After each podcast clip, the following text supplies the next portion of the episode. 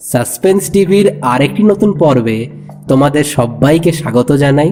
আজকে আমাদের গল্প লুকোচুরি গল্পটি শুরু করার আগে বলে রাখি, যারা এখনও পর্যন্ত আমাদের চ্যানেলটিকে সাবস্ক্রাইব করনি, তারা অবশ্যই আমাদের চ্যানেলটিকে সাবস্ক্রাইব করে রাখবে ও পাশে থাকা বেল আইকনটি প্রেস করে রাখবে।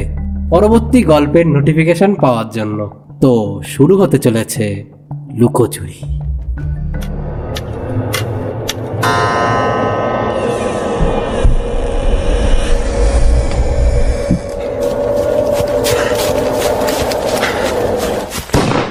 সাসপেন্স টিভি রহস্য এবং মায়াবী গল্প শুধুমাত্র বাংলায়।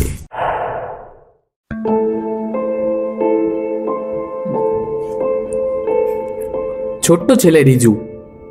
বয়স এই সাত বছর। বাড়ির সবার ভালোবাসার পাত্র।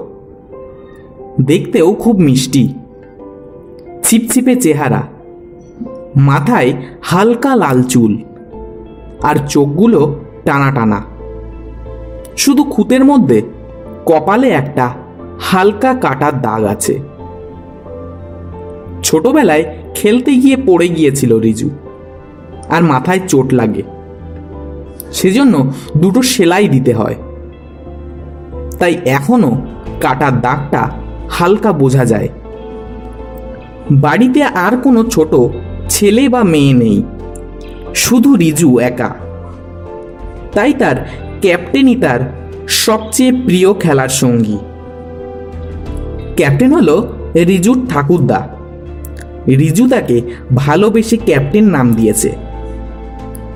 ক্যাপ্টেন রিজুকে নিজের প্রাণের চেয়েও বেশি ভালোবাসত। রিজুরও তাকে ছাড়া এক মুহূর্ত ভালো লাগতো না। রিজু আর তার ক্যাপ্টেন প্রায়ই ক্রিকেট, ফুটবল, ক্যারাম ইত্যাদি খেলতো। তবে তাদের সবচেয়ে পছন্দের খেলা ছিল লুকোচুরি। রিজু লুকায় আর ক্যাপ্টেন তাকে খোঁজে।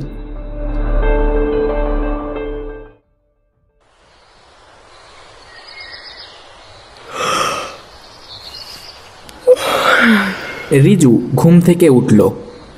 মা মা কোথায়? রিজু সকালবেলা উঠে পাশে বাবা মাকে না দেখতে পেয়ে একটু অবাকই হয়। রিজু খাট থেকে নেমে সিঁড়ির দিকে এগোলো। দিনটি ছিল রবিবার। রিজু তার বাবাকে না দেখতে পেয়ে একটু অবাকই হয়। কারণ সেদিন তার বাবার ছুটি থাকে। বাবা সারাদিন ঘুমায়। তবে সেদিন তার বাবা ঘুম থেকে আগেই উঠে গিয়েছে।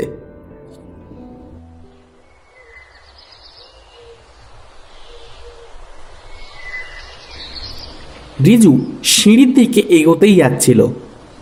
ঠিক তখনই তার কানে কিছু একটা আওয়াজ ভেসে আসে। এত সকালে কি কাঁদছে দেখি তো নিচে গিয়ে। রিজু সিঁড়ি দিয়ে নিচে নেমে দেখে বাড়ির সবাই। নিচে ড্রয়িং রুমে মেঝেই এক জায়গায় বসে আছে। তবে সবারই চেহারা একটু বিবর্ণ দেখাচ্ছে। সবারই মনে হচ্ছে মন খারাপ। মা কাঁদছে, সঙ্গে কাকিমাও। তবে কেন কাঁদছে তা রিজু জানে না। এজন্য রিজু মার কাছে গিয়ে জিজ্ঞাসা করে। মা? কি হয়েছে মা? কাঁদছো কেন? তবে মা কোনো উত্তর দেয় না। এজন্য রিজু তার বাবার কাছে যায়। গিয়ে জিজ্ঞাসা করে বাবা সবাই কাঁদছে কেন বাবা? রিজুর বাবাও কোনো উত্তর দেয় না। এজন্য সে তার কাকিমা দাদা দিদির কাছেও ওই একই প্রশ্ন করে। কিন্তু কেউ তার জবাব দেয় না। ঠিক তখনই রিজুর চোখ পড়ে পাশে থাকা সাদা কাপড়ে মোড়া কিছু একটার ওপর সে এজন্য জিজ্ঞাসা করে ওটা কি? রিজু সেটার দিকে এগিয়ে যায় এবং যেই হাত দিয়ে সাদা কাপড়টি তুলবে তক্ষুনি তার কাকা তাকে কোলে তুলে নেয়। রিজু ওটায় হাত দিও না। কেন? আর ক্যাপ্টেন কোথায়? ক্যাপ্টেনের খোঁজ করায় বাড়ির সবাই আরও গম্ভীর হয়ে যায়। রিজু এক দৌড়ে চলে যায় তার ঠাকুরদা তার ক্যাপ্টেনের ঘরে। কিন্তু সেখানে গিয়ে রিজু তার ক্যাপ্টেনকে খুঁজে পায় না। ক্যাপ্টেন তো ঘরে নেই? কোথায় গেছে ক্যাপ্টেন? রিজু তোমার ক্যাপ্টেন অনেক দূরে চলে গেছে। সেই তারাদের মাঝে। আর কোনোদিন ফিরবে না। মিথ্যে কথা বলছো তুমি। ক্যাপ্টেন আমাকে না বলে কোথাও যায় না। রিজু রাগ করে সিঁড়ি দিয়ে তাড়াতাড়ি ওপরে চলে যায়।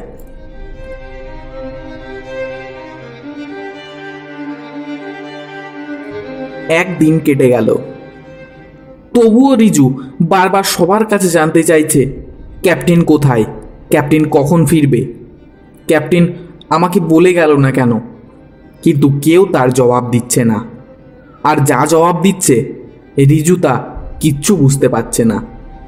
শুধু সবাই বলছে দেখ তোর ক্যাপ্টেন আকাশের তারা হয়ে গেছে ওখান থেকেই তোকে দেখছে।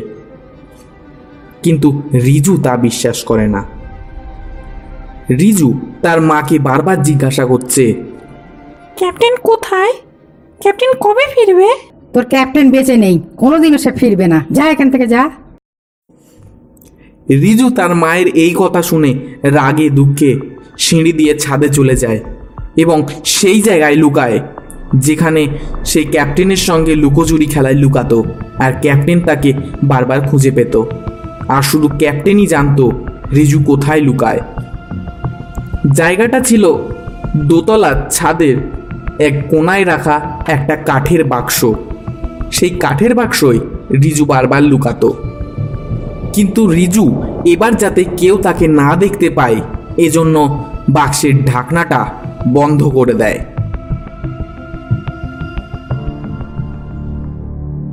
রাত সাড়ে আটটা। রিজুকে খুঁজে পাওয়া যাচ্ছে না।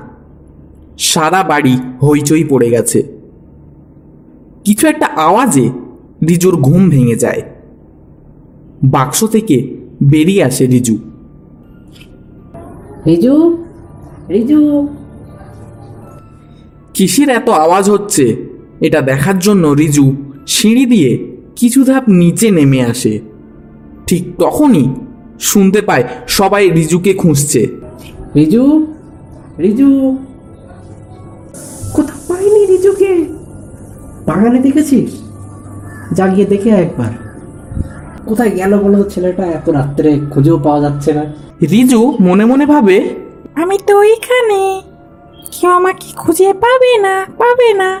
ঠিক তখনই রিজু শুনতে পায়, কেউ একজন যেন ওপরের দিকে আসছে। রিজু দেখল তার দিদি ওপরের দিকে আসছে। এজন্য রিজু দেয়ালের এক কোণায় লুকিয়ে পড়ে। সিঁড়িটা হালকা অন্ধকার ছিল। এজন্য তার দিদি রিজুকে দেখতে পেল না। দিদি রিজুকে না দেখতে পাওয়ায় রিজু মনে মনে আনন্দ পায়। কি মজা দিদি আমাকে খুঁজে পায়নি। রিজু দিদি রিজুকে খুঁজে না পাওয়ায় নিচে চলে যায়। রিজু আবার কিছুক্ষণ পর দেখল কেউ একজন ওপরে আসছে। এবার তার দাদা। রিজু মনে মনে ভাবল এবার তার দাদাকে সে ধাপ্পা দেবে। এজন্য তার দাদা কাছাকাছি আসতেই সে ধাপ্পা দেয়। ধাপ্পা? কিন্তু তার দাদা তাকে দেখতেই পেল না। সোজা ওপরে চলে গেল। রিজুর দাদা ওপরে যেতেই চিৎকার করে ওঠে মা বাবা উপরে এসো! এই চিৎকার শুনে বাড়ির সবাই দ্রুত ছাদে চলে যায়। কি হয়েছে দেখতে রিজু সবার পরে ধীরে ধীরে ছাদে উঠে যায়। ছাদে উঠে রিজু লক্ষ্য করে, সবাই সেই বাক্সটির কাছে দাঁড়িয়ে আছে, যেটাই রিজু লুকিয়েছিল। আর তার মা কান্নায় ভেঙে পড়েছে। আর বাকি সবাই, রিজু সেই বাক্সটির দিকে, যেখানে তার মা বাবা দাঁড়িয়েছিল, সেখানেই এগোতে যায়। ঠিক তখনই তার চোখ পড়ে সেই বাক্সের দিকে। যেখানে রিজু আগে লুকিয়েছিল। রিজু লক্ষ্য করে যে বাক্সের মধ্যে রিজু আগে লুকিয়েছিল, সেই বাক্সের মধ্যে ঠিক তার বয়সী একটি বাচ্চা শুয়ে আছে। যার পরনে রিজুর মতোই জামা প্যান্ট আর মাথায় হালকা লাল চুল আর কপালে একটা কাটার দাগ। রিজু রিজু পেছনে তাকিয়ে দেখে তার ক্যাপ্টেন দাঁড়িয়ে আছে। ক্যাপ্টেন তুমি? মা বাবা ক্যাপ্টেন চলে এসছে বাবা। কিন্তু কেউ রিজুর কথা আর শুনতে পায় না। ওরা আর তোমার কথা শুনতে পাবে না রিজু। চলো আমি তোমাকে নিতে এসছি। কোথায় যাব আমরা? ওই আকাশে যেখানে আমি গিয়েছিলাম চলো ওখানে গিয়ে দুজনে লুকোচুরি খেলব।